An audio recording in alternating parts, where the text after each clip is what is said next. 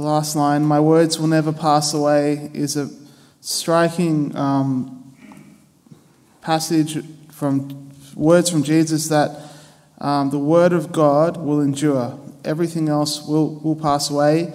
Everything in the material world will eventually pass away, but his words, they'll spring up they'll, for eternity. They'll never pass away. Uh, it's this beautiful thing to remember. Now, there's so many ways we could talk about the Word of God. And the first chapter of John, if you want a beautiful, theological, just amazing text about the Word being before everything existed, was God, with God, it's, it's amazing. Um, read that. But just, in, just for today, I just want to say just a brief comment about the Bible. Um, the, it's important for us going into Advent season to really have this before us because Human beings wrote the Bible, but they were inspired by the Holy Spirit. God helped, God moved, um, inspired them. This is the Word of God comes through this. We call it the Word. We reverence it at Mass. We hold it up. we, uh, we hit the microphone with it, and that was. Um, it's this beautiful thing um, that we have in our tradition, and um, that it has power. Okay, we call it the Word of God because it has power. It's, it's not just like any other book.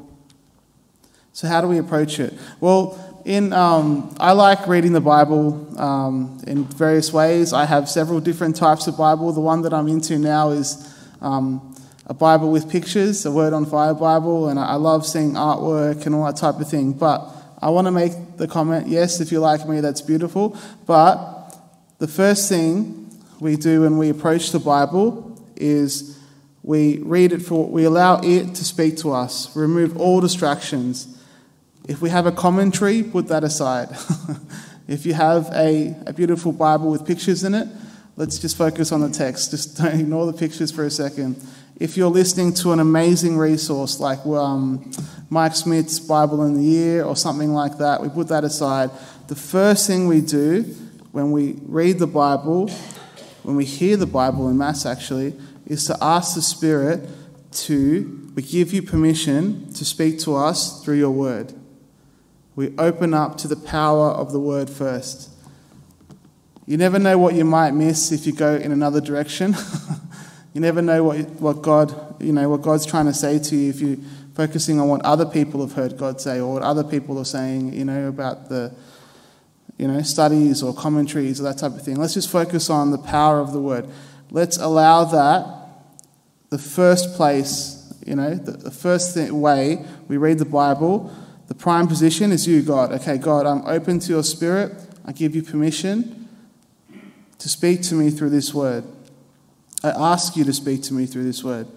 And then we allow the, we read the Bible, just the text first. Allow that to soak over us. There's no limit to what God can do through His Word. It's, it's amazing. We don't want to put a limit to what the power of the gospel can do to us. It, when, when God speaks through the gospel through His Word, there's this. Um, there's no limit to what He can do in our souls. It's, it's this beautiful, um, unrelenting thing that can happen. It's, it's more than we could imagine. You know, often we just read a book and it's, it's just a book. It might be beautiful, it might move our hearts, but the, the Bible is not like that. The Spirit speaks through this, this word and it can just come through and pierce the very depths of us, bring truth, wisdom, God's presence. It can transform, it can mold us, it can form us to become more like Christ, motivate us. We can hear God speak. It's the most amazing uh, experience. So, as we enter into Advent, let us give permission to God to speak to, the, to us through His Word in the Bible. Let us ask the Spirit to speak to us through what we hear and read, especially about Jesus coming to us, John the Baptist preparing the way, about the prophecies from the different Old Testament prophets. Let's approach that with a heart open to what the Spirit will say because it's so rich what we're about to hear about Jesus wanting to be with us forever and coming to be personal and close to us. So, Lord, may your Spirit, may your word speak to us this time. Amen.